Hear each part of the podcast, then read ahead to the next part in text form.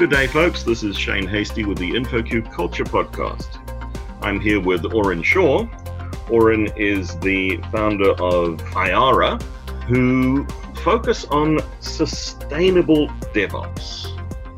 Aurynn, welcome. Thanks for taking the time to talk to us. Thank you. Tell us a little bit about your background. How did you get to this place? And what is sustainable DevOps? So, how did I get to this place? I think is a good place to start. I started getting into software development in the very early 2000s. So, I think 2001, 2002, getting into building websites. Because, like everyone was building websites, the web was, even though it was about 10 years old at this point, still very, very, very new. So, just like small building little contract websites exceedingly badly, I might point out. So, everything about backend dev is like now we know how to make web servers on the internet. I did not know how to do that. And kind of none of us really knew what we were doing, but I was didn't know what I was doing to an aggressive degree. I think the only if with the current look of the knowledge I have around information security and good software design, the one thing I was doing correctly out of all of this, the one thing was I knew not to have SQL injection. That was it. Everything else, no. The OWASP top 10, nope probably not. But it was 2001. We didn't really have that yet. And so from there, I kind of, it was websites. We used databases. I moved through there into working for a Postgres consultancy for several years. I was a big, or not a big part, I was a member of the Postgres community, and they're a bunch of lovely people. We had a lot of really cool conversations. Eventually, I ended up looking at the Weta Digital website. I'd always wanted to be working in visual effects. So I was looking at their website, and they had a role for a programmer. And I looked at it and I said, I could do that. I sent them my resume. And they wrote back and said, You could do that. Want to move to New Zealand? And I said, Yes. And then I moved to New Zealand. It turns out moving across the world is, is more complicated than that. But, you know, fits well into a little story. And Weta Digital was amazing. They're doing so much cool stuff. But the specific stuff that they had me doing was the same thing I'd been doing up to then, using web technology to build websites. But with one critical difference. Up until this point, I had never worked with any sort of DevOps tooling.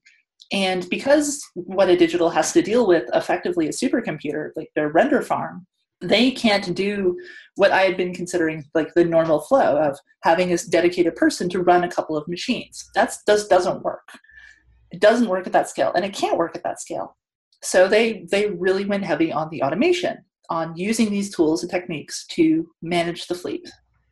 And so I, a little Aurynn, came to the system sysadmins and I said, Hey, I would like to run this web thing I've made on some servers, please. And they looked at me and they just kind of went, Aurynn, you're great, but have you heard about Puppet? And so I wandered off uh, to go and look at, learn about Puppet, and actually, this kind of blew my mind. This was my first real exposure to DevOps tools, to DevOps concepts, to moving beyond doing it by hand to actually systematizing, building out everything, like and taking it from beyond just my little program, just this one piece that I had to work on, to actually understanding that when I wrote that program, when I tested it on my desktop, wasn't running my program until I had built it all the way through Puppet and deployed it onto a machine and watched it run in a production like environment. I had never run my program.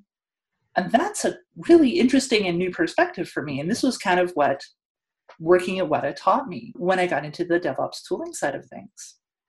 And so that's kind of like how I got to about four years ago.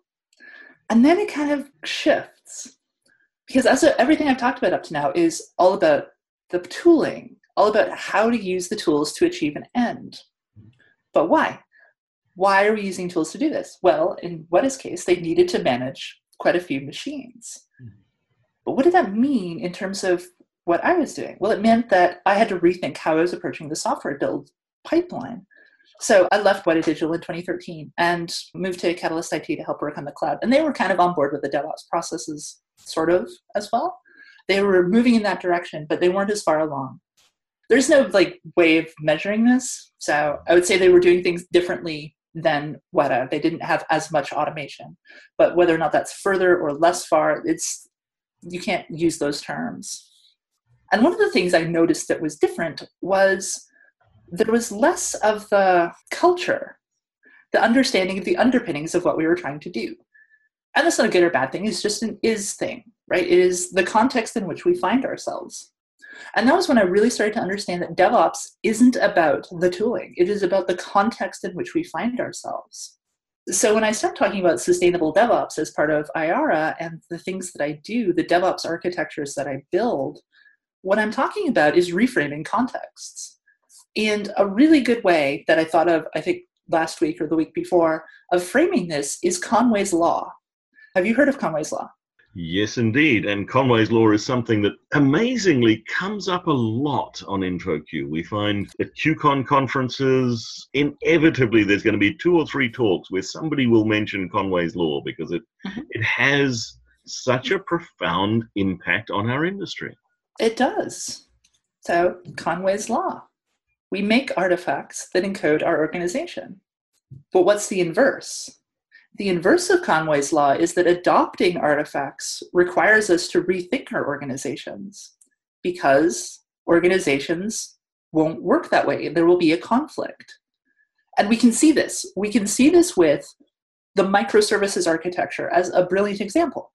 Microservices is not a technical architecture. People try to present it as a technical architecture. It's not. It is a team organizational structure microservices only works if you have team decomposition to the point where individual teams can work on individual components and there can be interfaces that can be cleanly defined.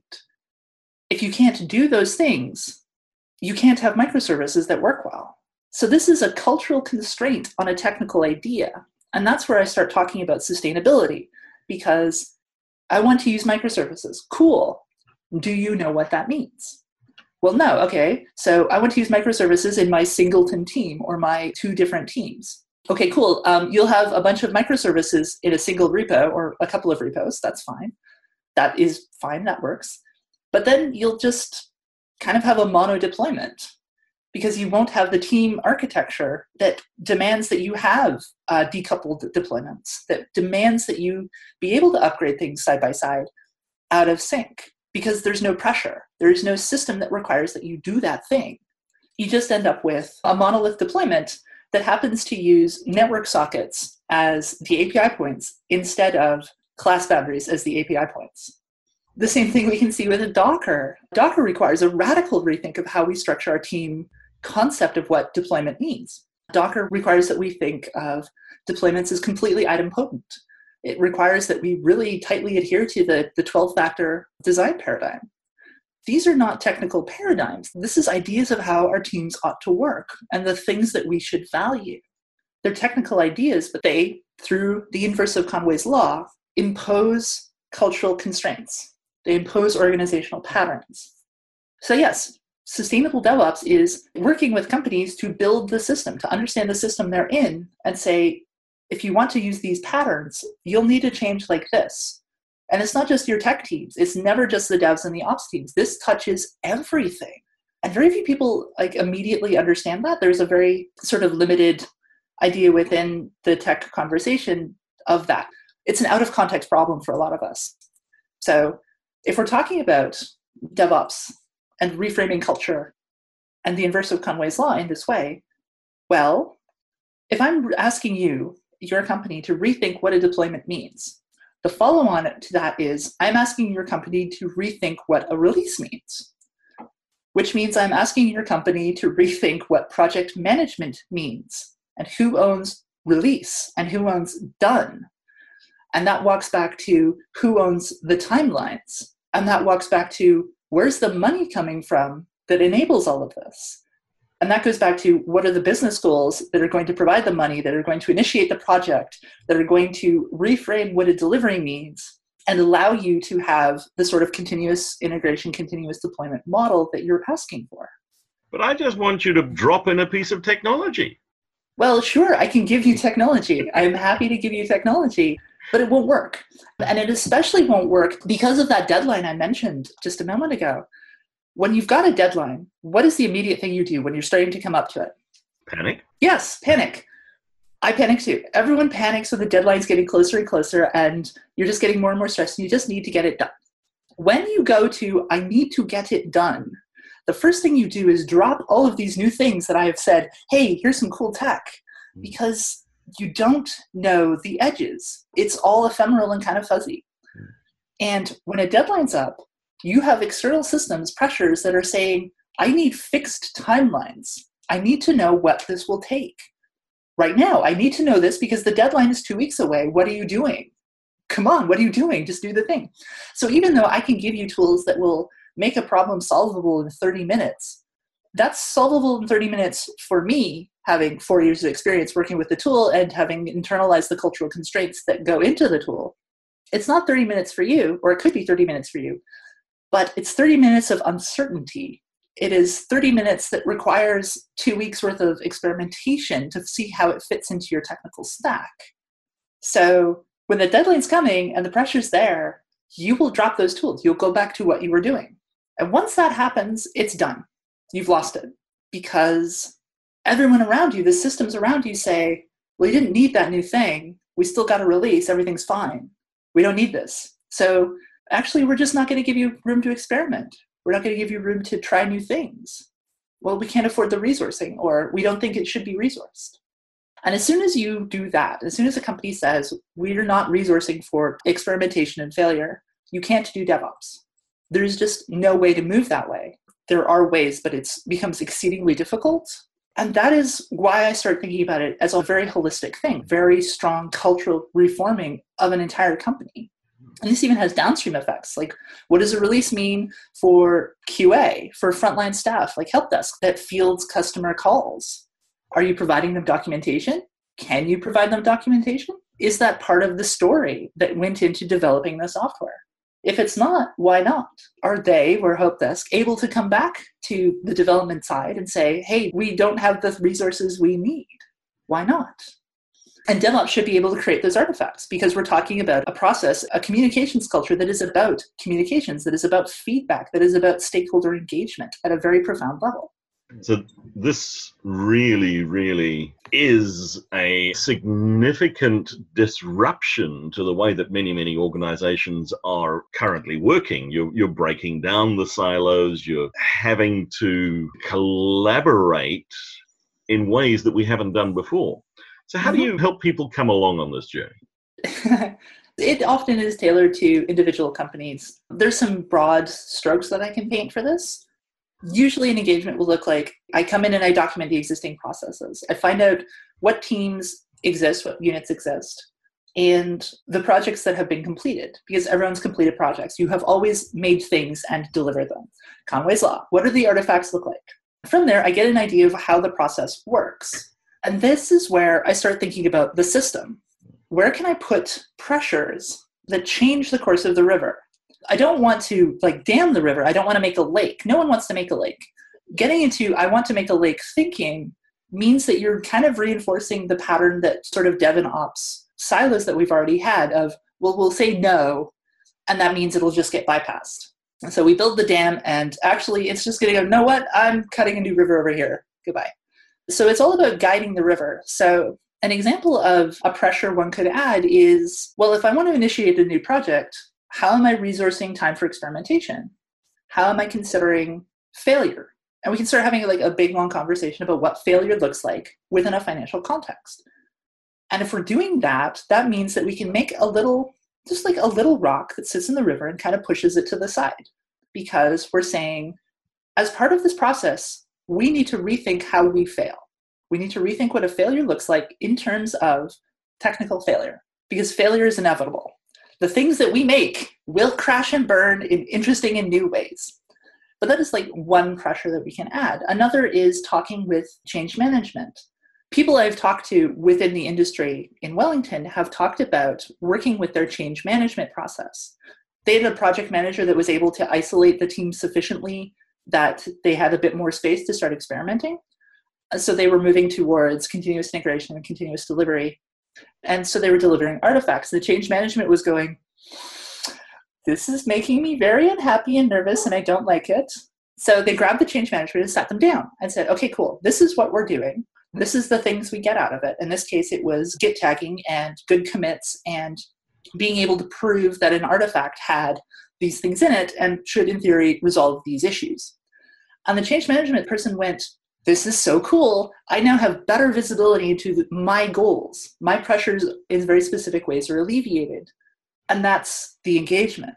that is the cultural pressure change. We're finding places where we can add little rocks, not big ones, not huge disruptions, but tiny disruptions that change where we're going. So your change management story is a is a good one because in most organizations, change management is change resistance. It is. And that comes from a position of anxiety. Like the business, and this is again holistic views, the business is trying to achieve a goal, and the goal is often to deliver customer value. Sell something to customers customers want. Cool. In a dev world, especially for larger organizations, this isn't about good or bad. Good or bad don't really exist. It's just is. And this is a big segue. I'll go off on the segue for a minute. We, as technologists, frame things as good or bad. Good or bad is within our own Conway's Law contexts. Hmm. We don't ask, is this helping us meet our goals? We ask, is this good relative to the culture I find myself in? And this is kind of the genesis of my entire contempt culture sort of conversation is the way we build that context and the way we reinforce that context and the way it prevents us from asking, is this giving us good results? Anyway, I digressed. So coming back, we're talking about with regards to change management, they're resistant because the business doesn't want to visibly fail. So they build these processes that take a long time because they're trying to not fail. It feels risky to change the service, it feels risky to change the things. It's very difficult to communicate that being resistant in this way makes it more likely to fail and makes the failures larger and more intense if we don't have automation, we can't recover quickly. If we don't have quick deployments, if we have to go through a long process to get to I can deploy a thing, we don't have the ability to react to security vulnerabilities. We don't have the ability to react quickly to outages. Hmm. And there will be processes to bypass that. So change management gets bypassed. People just like rush through a change. But then why do you have change management? Why is that even there if you're panicking and running the system and bypassing all of these controls that you've added? Why is it even there? So it is an attempt to mitigate risk, but it doesn't consider all of the risks that go into it. Like we, as technologists, have had a hard time communicating that. And I think that is one of the key struggles that a lot of technologists trying to introduce DevOps in their company themselves, because there's always people who are like, no, I really want to use Puppet, or I really want to use Docker, or I really want to do these new things. They're getting this pushback because communicating this stuff is super hard we don't, as a technology community, have good language for speaking to people outside of our technical spheres. There's, as you almost certainly aware, decades upon decades of really hostile behavior and really hostile narratives towards people who don't know what we know. Hmm. And that makes that conversation really hard to have. Even if we are coming to that conversation with good intentions, with respect, with the objective of getting a good conversation going, we exist within this broader context of these people have been treated badly by people like us. They don't trust us anymore. They don't trust us at all. We are siloed the way we are because they don't trust us. And that's a hard pill to swallow. How do you break those mistrust barriers? Again, it comes down to systems. The initial way to do that is to go and look at the technology teams. So, dev and ops will always split in one of two ways one way is devs win and they always force ops to do things and ops becomes very like brittle and resistant and they try to say no a lot. The other way is ops wins and this is wins in the political sense. Ops wins and they just say no to everything because they're part of that change management process that says no actually this is our business pressure that we have to adhere to. We're just going to say no to you because we can't meet the current business requirements without doing that thing so either of these cases means there is a lack of organizational trust for either devs or ops or both. And we're not even going to get into how information security is handled, but it's largely the same way. The security team will say, no, you can't do that thing, and they will try to build systems that prevent. So the first major reframing, the first major thing to do to build trust within an organization as technologists is to say yes. Just flat out, we say yes. Because we say yes means we have to work with you the consumer, our client. Our client is like other business units within an organization. Our client is QA. Our client is, in a lot of cases, project management. Our client is help desk. As a developer, I've made software. Help desk is the people answering the phones about the software I made. They're my client. I need to deliver value to them. So we have to say yes to them. We have to build that trust. And it's not yes, but no. It's yes, I want to help you to do this thing. Let's find a way to do it that meets the other necessities, the other pressures we have. So, in an information security sense, this is yes, I recognize this thing you need to do for your job. And there could be a variety like, I need to be able to open docx files from my email. So, yes, but, or no, yes, and is okay, let's talk about not a blame centric culture of, well, you opened the wrong thing. You didn't understand that this was a phish. It's, yes, okay, we'll build systems over here that make it really difficult for these things to get to you at all so that you're not at fault if it gets through. We are. We will absorb that blame. We will become part of that trust story. And it's never about us being blamed, it's about us suddenly understanding that a system failed that enabled a failure to happen. There's a great story from Gather Conference two years ago where they talked about a major production outage. And this was a business that a production outage, they were losing, I think, a couple of hundred thousand dollars a minute, like fairly major, major throughput. And they were down for, I think, an hour. They were unimpressed with the whole thing. And there was one person, they knew who did it. And they could have gone and said, okay, cool, you cost us this much money, you're fired. Out, leave, we fire you now. Yeah, that would be the norm in most organizations. That would be the norm. But what does that tell you? Well, that creates a culture of fear, a distrust. You, as a technologist, you as a team, now distrust the organization. So you will be super resistant to any change. This becomes no. This is the same story of how distrust is created. Distrust is created by saying no over and over and over again. So what they did instead was they said, okay, cool, you did the thing. How come that was allowed to happen? And they walked it back. They walked back all the way through to find a place six months before that caused it. And it was a change control didn't get set properly. And then too much work ended up on the guy's plate. And there was a bunch of end ends that led to he was logged into the production machine for some reason. And then, oh, there's an outage. I just need to fix it. Bunk, bunk, bunk, bunk. Oh no. We've all had that moment. We've all had that moment. I've had that moment. It's terrifying. Yeah. Amazon had largely the same thing with the S3 outage last year of you could run this software and it was should have been fine. But the system around it allowed you to run the software against production in a way that caused unforeseen circumstances. Mm. And then we had an S3 outage. And they went back and I didn't hear that they fired anybody over it, but I did hear a lot of they went back and just did not analyze the system and fixed it mm. and made it so you couldn't do that. Mm. And that's what I mean is you're kind of coming at it from a different angle of how do I enable you to do your job, to make good choices while still building a system? Again, rocks in a river that guide you away from dangerous actions. Work on the system change the system around, build trust, say yes. Sounds easy. Everything sounds easy in practice. yeah. I think it's the Stack Overflow problem, if you've heard that, where you give the idea of Stack Overflow.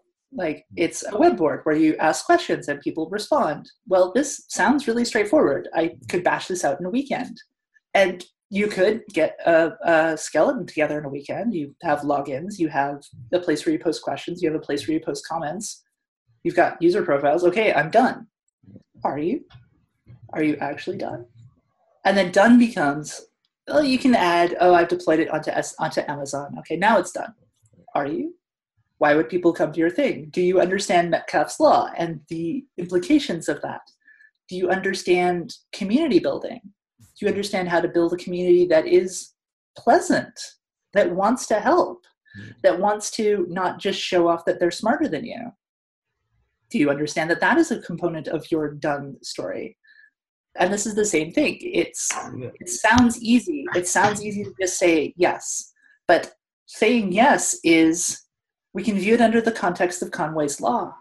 I'm describing organizational structures that have produced specific artifacts the artifact being trust, blameless, all of these things. We can consider that to be a technology. We can invert that in Conway's law. You can't use these tools. They don't fit in your organization.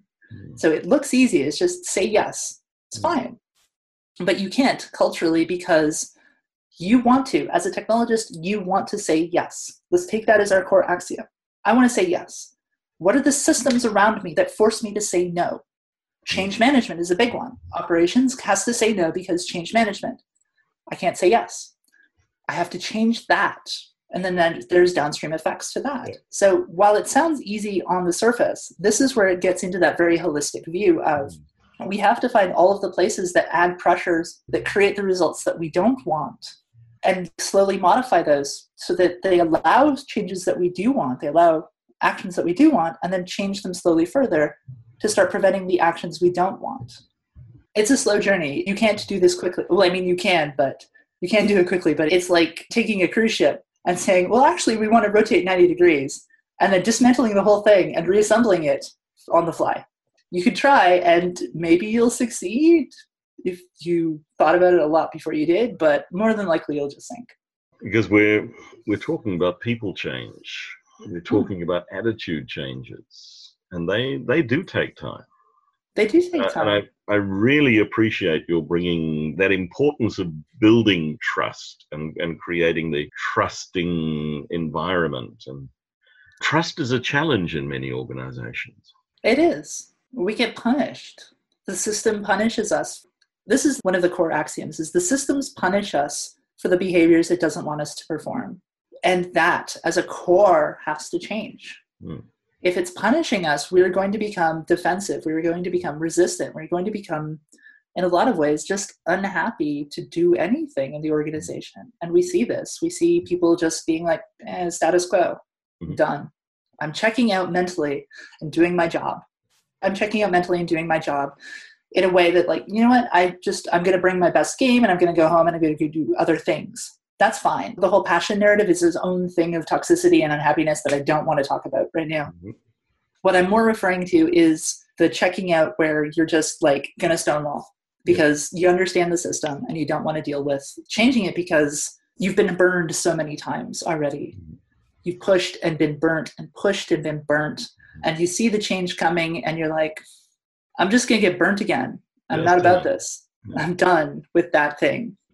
Well, the studies tell us that lots and lots of people have been burned because you know, up to two thirds of people in organizations are actively disengaged. They have checked out. They have. And that's a problem in a lot of ways. Hmm. That's a big problem. And then that gets into really uncomfortable questions. Hmm. Really uncomfortable questions. What is the system at a leadership level that caused that to happen?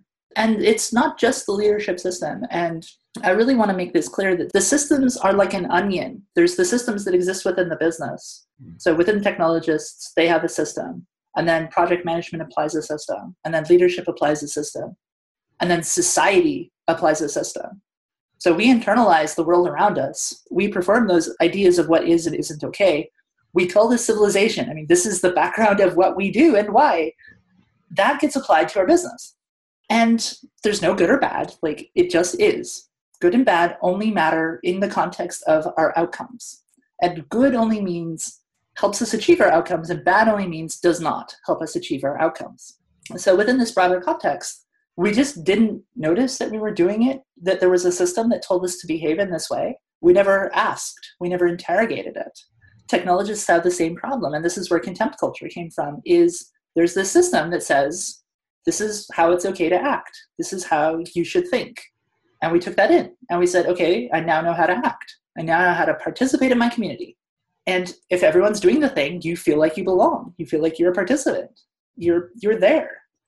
Great example of how this goes terribly, terribly wrong is the Linux kernel mailing list. That's well known to be rampantly toxic.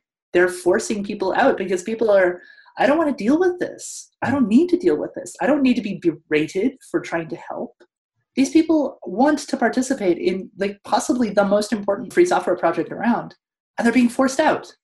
They're being forced out by cultural pressures and cultural acceptance of behaviors. That's a system.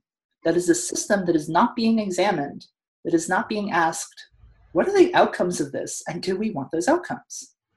And that is what we're seeing with a lot of these things. So when we say our companies are creating this active disengagement, we're not just looking within the company for the reasons why that happened. And there's no blame. There's no blame game here. I really want to stress that there is no blame game. What we're looking at is all of the systems that kind of feed into the pressures that make you feel like that's how you have to behave, or the feelings that drive, oh, this is just what normal is. And then reframing that, reframing that means that suddenly, and this is really where I stress good and bad don't exist, just is. We're starting to have to examine the fact that we have done things that we're not happy about, that we are not happy we made choices that we made. And that's hard. And that's usually where things get a bit more difficult because every organization, when I'm working with them, hits this. Everyone I talk to hits this because I am framing things in a new way, in a new light that makes that internal narrative of like, I'm the hero of my life. Yes, you are. You are the hero of your life. I'm now asking you to consider that the things you have done had downstream effects that you didn't like, that are in conflict with how you see yourself as a person. That's hard. That is super hard to have to deal with and scary and anxiety inducing. And this is a lot of where that framing that I bring of there is no good or bad, there is just is. This is a tool. This is a tool to help you ask on, in an ongoing nature, in an introspective part of your world, what are the downstream effects of this thing I'm about to do? Or this thing that I have been doing? Do I want those effects? And I can't answer that for people. I can't say yes or no. There is no good or bad. Yes or no is yours. And I bring people to that point and then we go from there. Aurynn, really interesting conversation. And you open up some fascinating questions. And I think you've left the audience with a really interesting challenge. So thank you so much for taking the time to talk to us. If people want to continue the conversation, how do they get hold of you? The best way to find me is on Twitter. I am at Aurynn. You can also reach out to Eiara, and I'll be happy to talk to you further. I've got some content on my personal blog that kind of dives into sort of the cultural ramifications of the things we do with as technologists. Still writing all the thoughts around that have kind of gone over today about systemic change and how the systems of a business function. So we're getting there. The best way to hear more about that is to come ask me directly. Thanks uh, so much. Thank you.